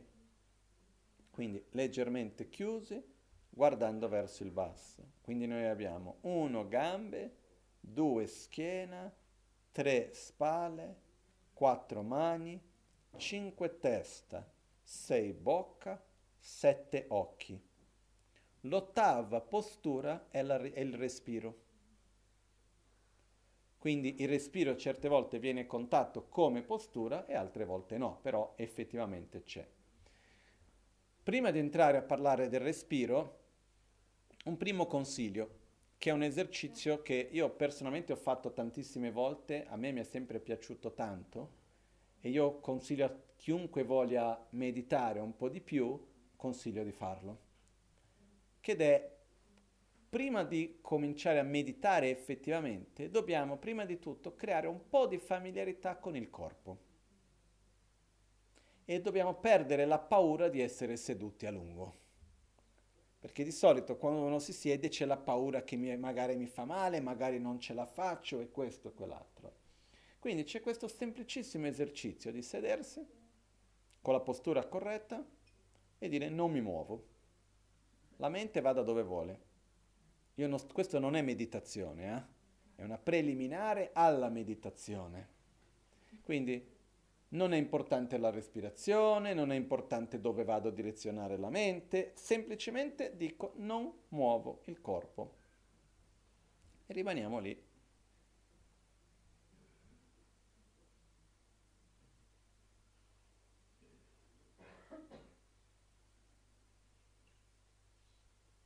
E vediamo quanto tempo riusciamo. Ok? Cosa succede quando facciamo questo? All'inizio cominciamo, dopo di un po' comincia a venire voglia di grattare qui, muovere lì. Ed è pazzesco perché se si comincia a grattare da una parte, a quel punto c'è da grattare dappertutto. Ok? Quindi l'esercizio di riuscire a mi viene voglia di grattare e non lo gratto. Passa la zanzara, la lascio passare e rimanere lì e permettersi di rimanere con il corpo lì, presente, stabile. Prima di tutto, per riuscire a fare questo bene, naturalmente uno prende rifugio nel respiro. Comincia a osservare la respirazione e cercare di avere una respirazione più profonda. Questo aiuta a tenere il corpo fermo. Ok? Però in questa prima fase l'obiettivo è semplicemente non muovo il corpo. Questo è l'esercizio e farlo cominciando con 10 minuti, passando poi gradualmente a mezz'ora, arrivando a un'ora, due ore, il tempo che noi riusciamo. E quello che succede è che all'inizio, quando uno si siede così, prima di tutto questo aiuta anche a vedere la postura, perché se io ho una postura tesa, dopo io vado a sentire male in certe parti. E man mano che uno non si muove, deve piano piano rilassare il corpo mantenendo la postura. Ok? È un po' come per dire, uno deve essere in, la, in questa postura rilassato, però non, non mi viene la parola giusta, non deve essere svaccato, non è che uno va lì e si mette totalmente, no, io devo rilassarmi per meditare, mi metto sul divano totalmente così, no, perché quello poi dopo porta a torpore. Invece rimango nella postura corretta e mi permetto di rimanere lì. Arriva un momento nel quale c'è quella necessità di muoversi, quando uno riesce ad andare oltre quello, quindi riesce a passare quella soglia che c'è voglia di muovere, eccetera, c'è un momento nel quale si comincia a sentire tutto il corpo come se fosse una cosa sola, non si sente più tanto la separazione fra una mano e l'altra, non si sente più le varie parti del corpo, e si sente come se fosse un tutt'uno, finché si arriva a un momento nel quale diventa piacevole non muoversi. Arriva un momento nel quale il rimanere immobile in quella postura diventa piacevole. Quando noi riusciamo ad arrivare in questo stato nel quale è piacevole rimanere in questo, vuol dire che abbiamo sviluppato una certa flessibilità del corpo riguardo alla postura della meditazione. In tibetano viene chiamato Xingjiang. Xingjiang viene tradotto come flessibilità. La flessibilità vuol dire io dico al corpo fai questo, riesco a farlo senza problemi.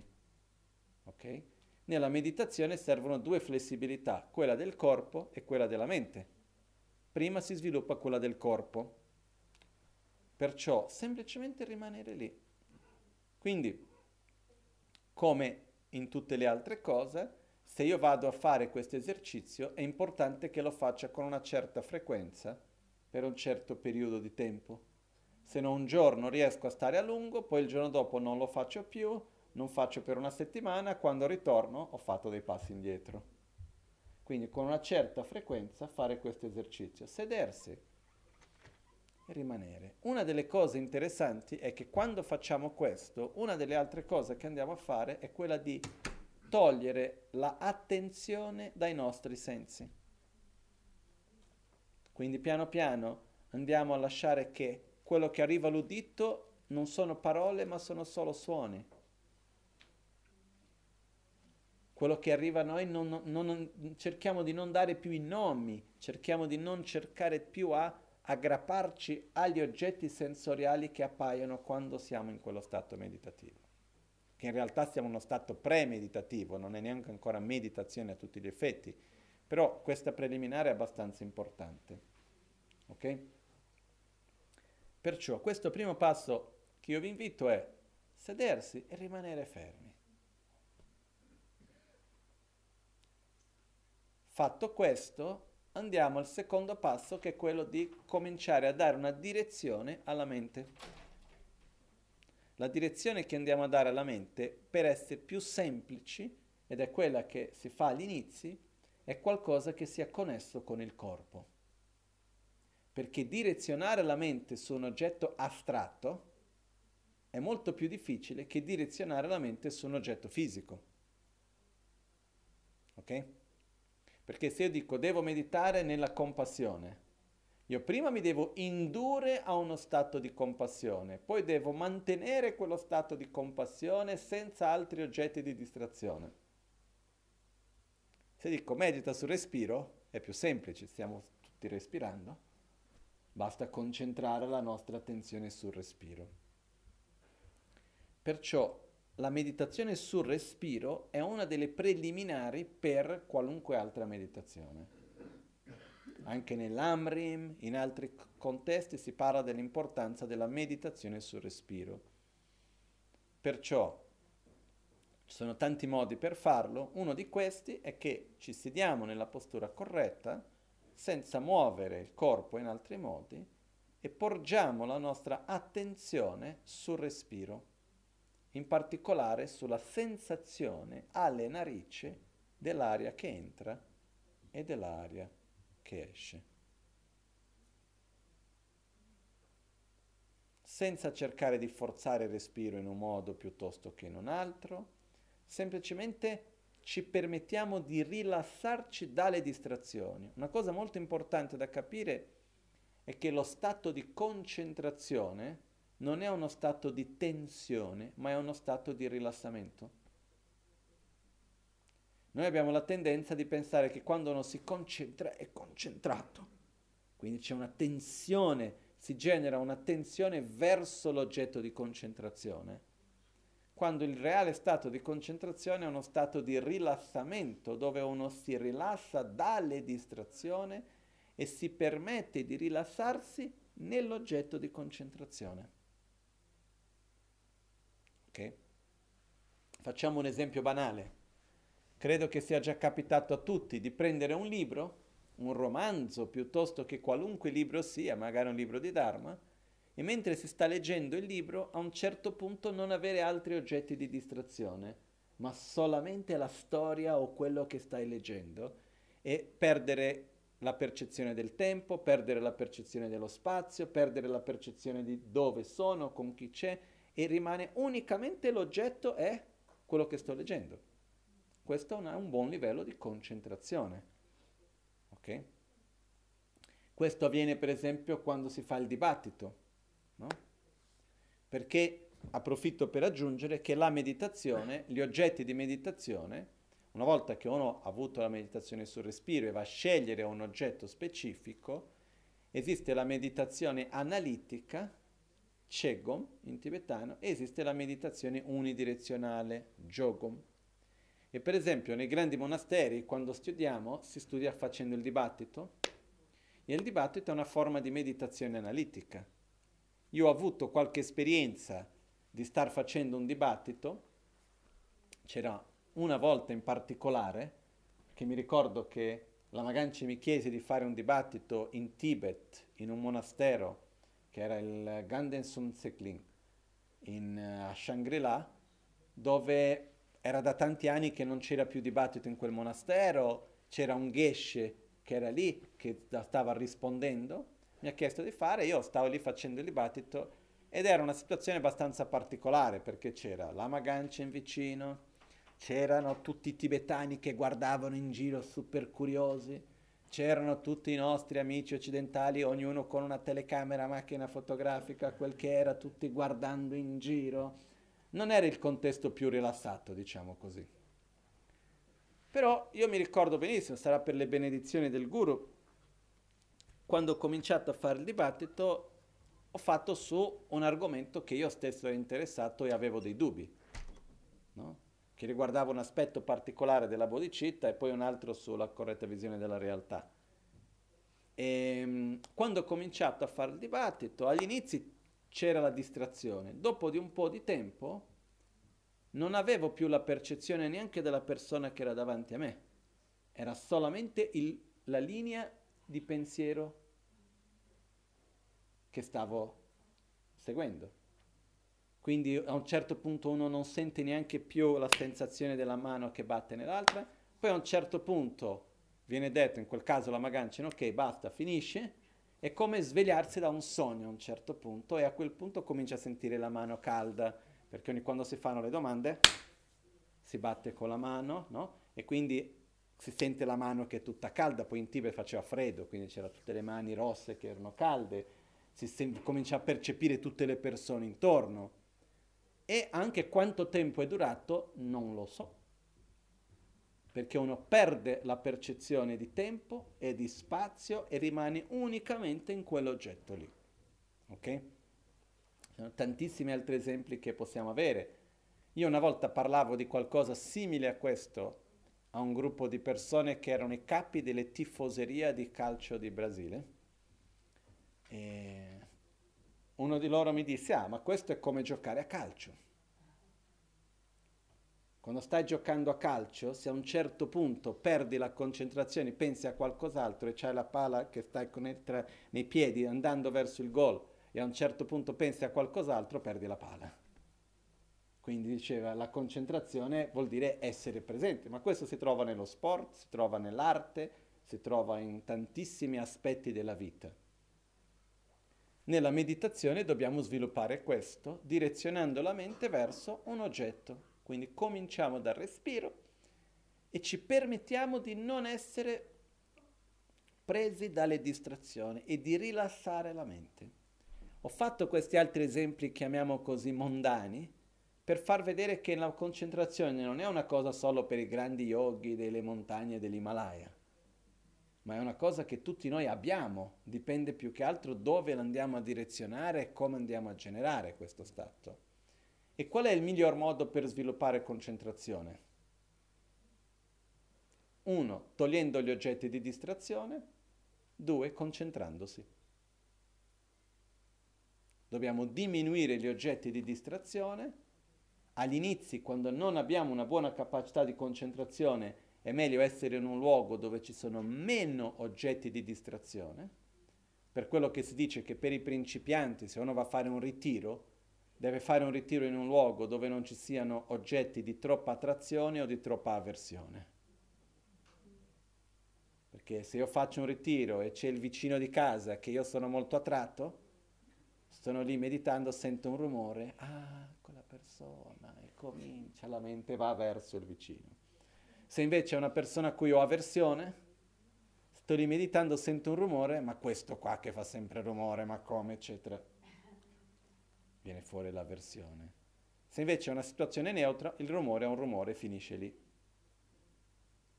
Perciò è importante cercare di diminuire gli oggetti di distrazione.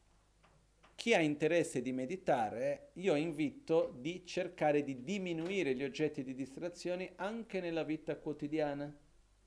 Perciò diminuire ciò che si vede, ciò che si sente, che non è necessario è, è meglio meditare possibilmente al mattino e cercare di prima di meditare non fare altre cose. Quindi io non vado subito che mi sveglio a guardare le notizie, a prendere il cellulare, a guardare Facebook piuttosto che altre cose.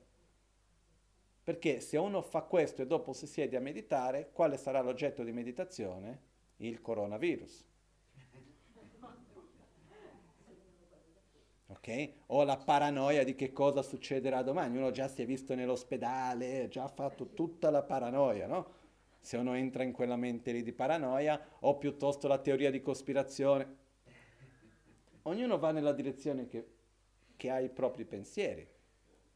È importante che abbiamo questa bellezza del sonno che ci fa una sorta di reset. Quindi al mattino, prima di andare a prendere altri oggetti di distrazione, uno cerca di concentrare bene la mente, direzionare bene la mente. Poi se uno deve meditare ad un livello più profondo e più a lungo termine, è molto importante diminuire gli oggetti di distrazione. Questo negli insegnamenti dell'Amazon K dell'Amri è molto molto chiaro. Quindi uno deve diminuire il più possibile le distrazioni. Quando uno ha un alto livello di concentrazione, a quel punto può essere ovunque e dappertutto che non perde più la propria concentrazione. Però per noi che siamo principianti è importante diminuire gli oggetti di distrazione. Il pericolo oggi, come oggi, è che l'oggetto di distrazione è, alle, è alla distanza di un clic. E quindi veramente, veramente c'è questo oggetto diabolico, se vogliamo usare questa parola, chiamato cellulare, che uno deve stare attento, ok? Lo dico perché poi crea una dipendenza, per la meditazione tutta la distrazione che si va a creare è una cosa abbastanza negativa. Perciò quello che faremo adesso è, ok, va bene, che il tempo alla fine è sempre un po' poco. Um,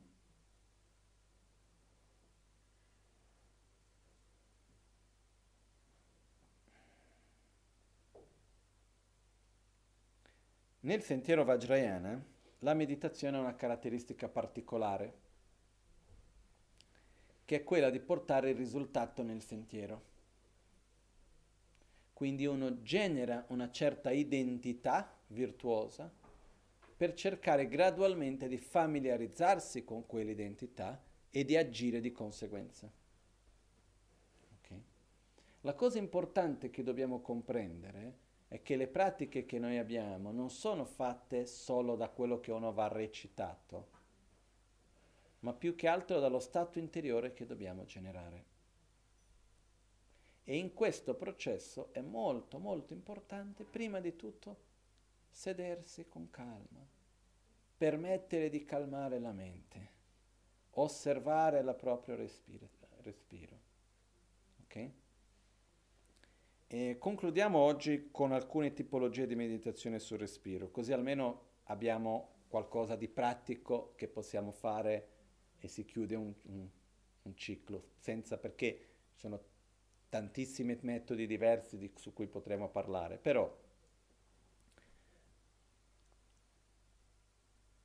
ci sono certe sequenze che si possono seguire. Prendiamo una.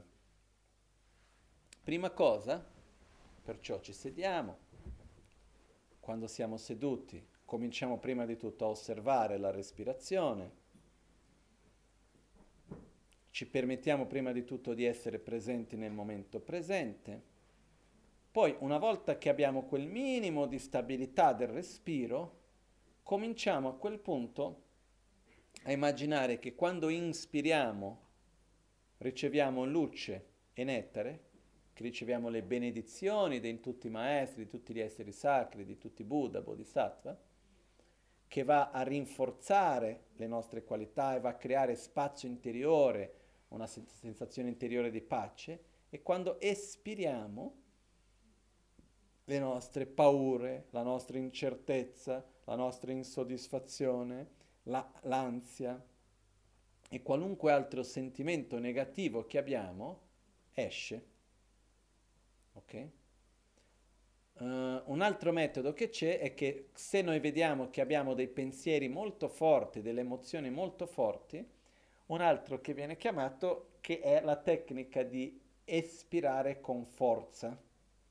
Quindi un po' come nella pratica dell'autoguarigione,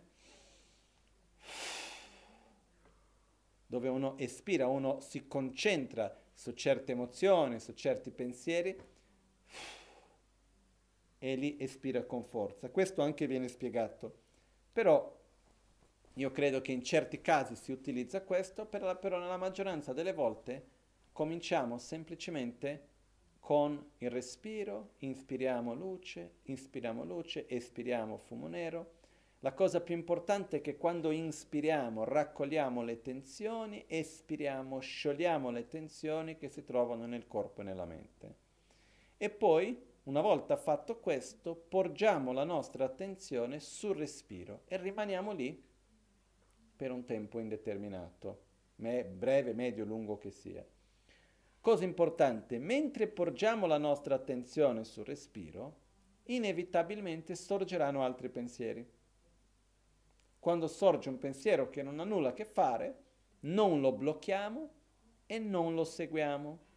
Così come il pensiero sorge, lo lasciamo fluire e ritorniamo con l'attenzione sul respiro. Ok?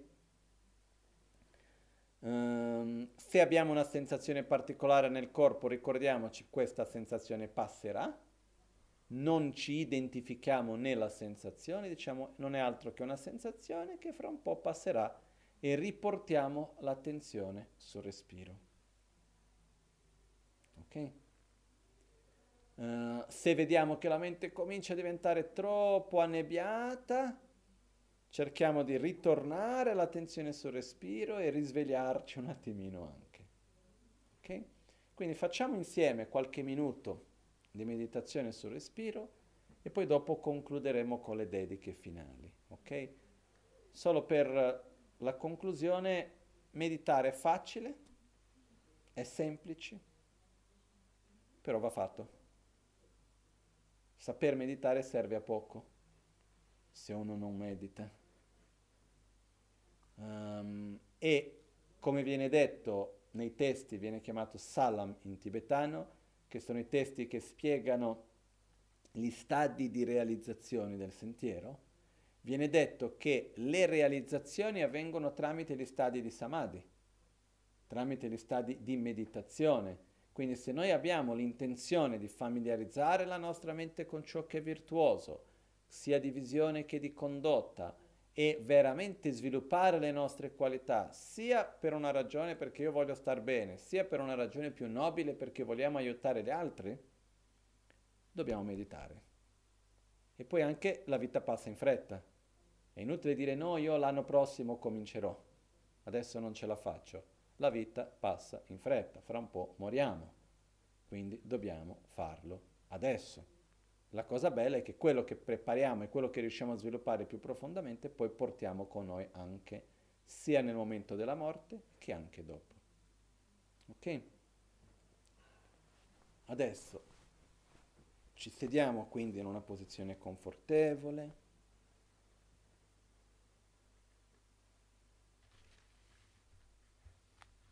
Con la schiena dritta però non tesa.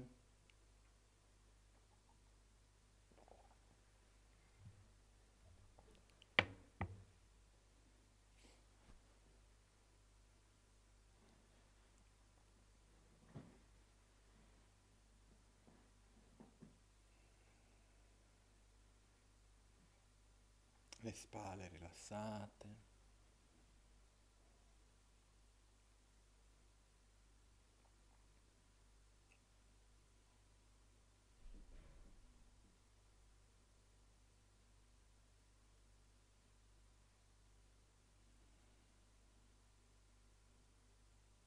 La bocca rilassata.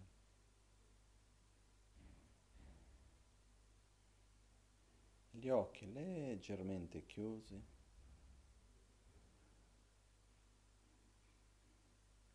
E la consapevolezza sul respiro.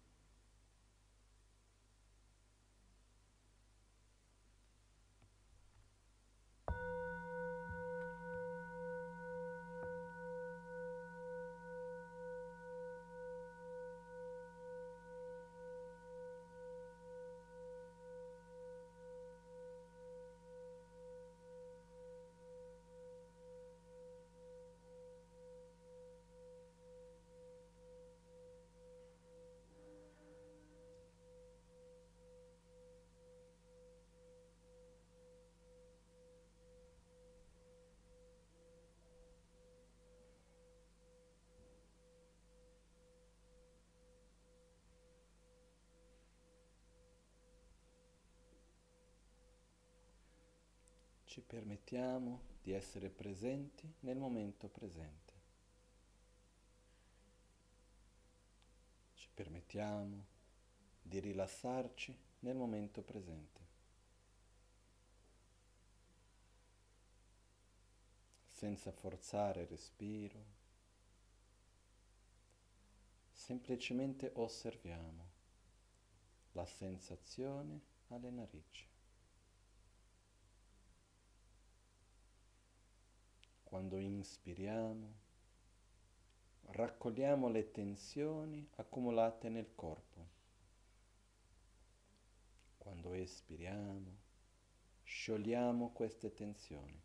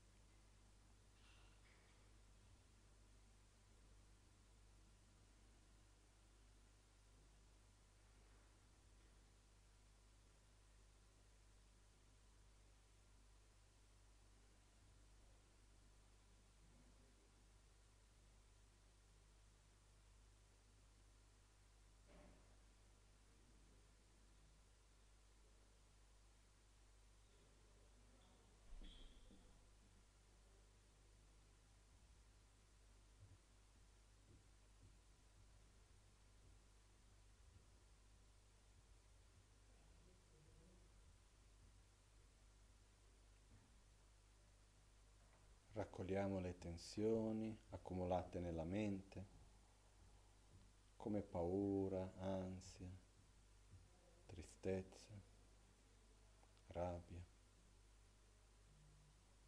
E sciogliamo queste tensioni quando espiriamo.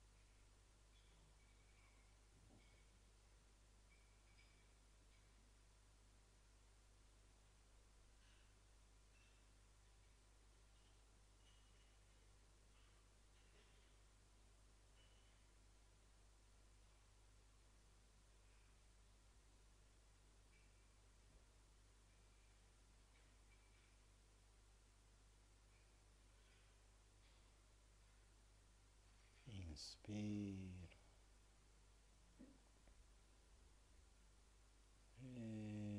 Espiro. Inspiriamo luce, portandoci le benedizioni, portandoci uno stato interiore di pace, di soddisfazione, un infinito spazio interiore. Quando espiriamo,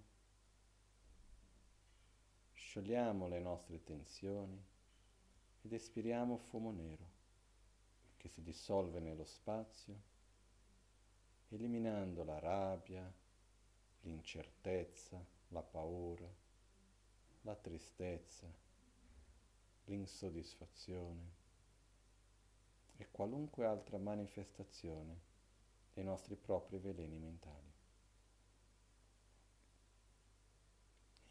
be.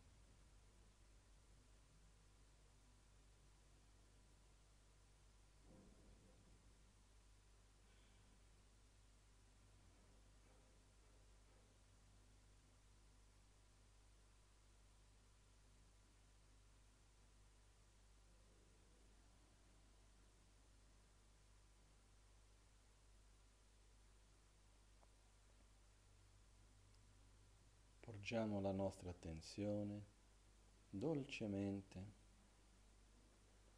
sulla sensazione alle narici dell'aria che entra e dell'aria che esce.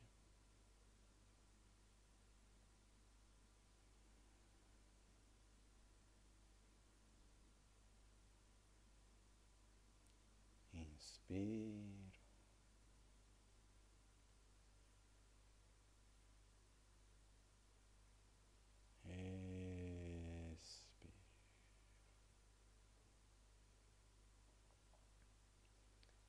Qualunque altro pensiero sorga, non lo blocchiamo e non lo seguiamo. Con dolcezza riportiamo la nostra attenzione sulla sensazione alle narici dell'aria che entra e dell'aria che esce.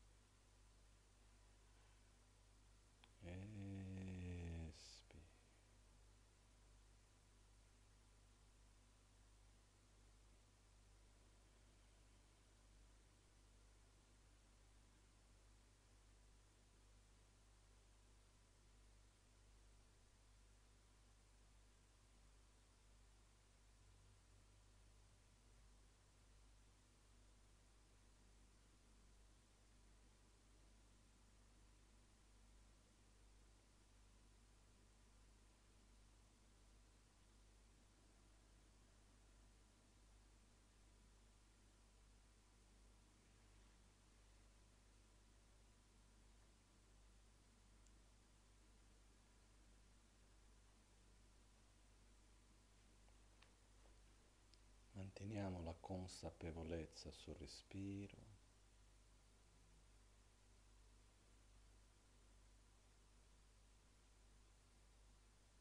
Ci impegniamo ad agire con consapevolezza nel nostro